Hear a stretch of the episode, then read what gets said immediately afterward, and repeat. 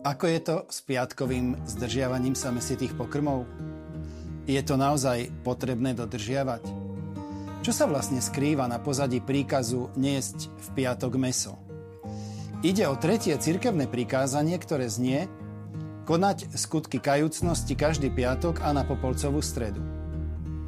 Týmto prikázaním církev ako dobrá matka pomáha veriacim prepojiť každodenný život s liturgickými sviatkami a pomáha získavať nadvládu nad svojimi pudmi a slobodu srdca. Takto hovorí katechizmus katolíckej cirkvi. Predovšetkým si ale uvedomme, čo je to vlastne askéza. Pretože v konečnom dôsledku toto cirkevné prikázanie nás učí správnemu vzťahu k askéze. Zjednodušene môžeme pod askézou rozumieť telesnú disciplínu, ktorú si uloží človek ktorý nie je len z mesa a kosti, ale je aj duchovný. Učitelia duchovného života vždy zdôrazňovali nielen potrebu telesného umrtvovania, ale viedli k jeho správnemu pochopeniu a uplatňovaniu. Napríklad svätý Ignác rozlišuje pokánie vnútorné a vonkajšie. Vnútorné je ľútosť nad hriechmi, s pevným predsavzatím nedopustiť sa ich v budúcnosti. Vonkajšie skutky sú plodom a prejavom vnútorného pokánia a vedú k jeho oživeniu a konkretizácii. Cvičenie v telesnom umrtvovaní je potvrdením, že v našom živote považujem duchovné hodnoty za viac než telesné, čiže materiálne.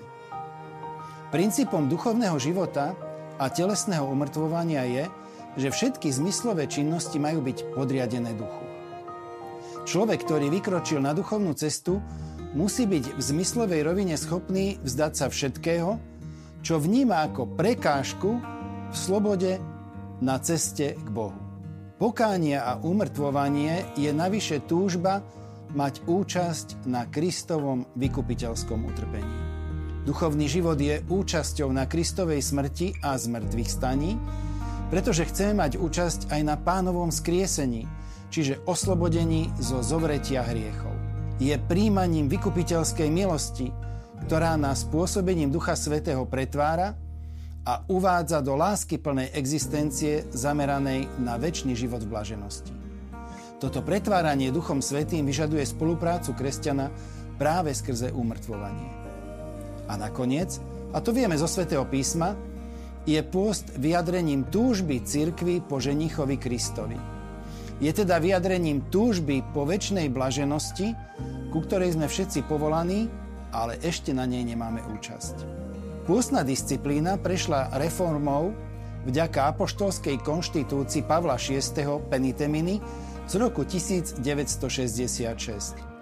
Svetý Pavol VI. zdôraznil, že vonkajšia askéza musí vychádzať zo srdca a človek sa musí pri jej praktizovaní vystrihať formalizmu a farizeizmu. Čnosť pokánia, okrem tradičných foriem umrtvovania, sa má prejaviť aj napríklad vo vytrvalej vernosti pri plnení stavovských povinností, pri príjmaní ťažkosti, ktoré prináša práca a ľudské spolunažívanie, v trpezlivom znášaní životných skúšok a neistoty, ktorú prináša život. Chorí, chudobní, postihnutí rôznymi nešťastiami, prenasledovaní pre spravodlivosť, sú povolaní pripojiť svoje bolesti ku Kristovmu utrpeniu. Čo sa týka tzv. piatkového pôstu, od roku 1992 platí na Slovensku nasledovná pôstna disciplína. Všetky piatky v roku sú dňami pokánia. Veriaci sú v tieto dni povinní konať pokánie niektorým z nasledujúcich spôsobov. Po prvé, zdržiavaním sa mesitého pokrmu.